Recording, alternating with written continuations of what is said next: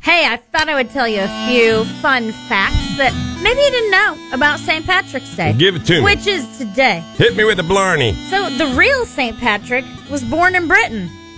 Hmm, Not even I. Interesting. Crazy. Leprechauns are likely based on Celtic fairies. Hmm, No comment. The shamrock was considered a sacred plant. Okay. And corned beef and cabbage was an American innovation, along with the first St. Patrick's Day parade was here in America. So Wow. we basically took their Irish holiday and made it our own. yeah, kind of like uh, Cinco de Mayo and all the other holidays Yeah, we let's do. take them. Yeah. We're going to borrow these. Thank you. They're ours. All right. So maybe you didn't know. I did not. I tell you what, may the luck of the Irish be with you today.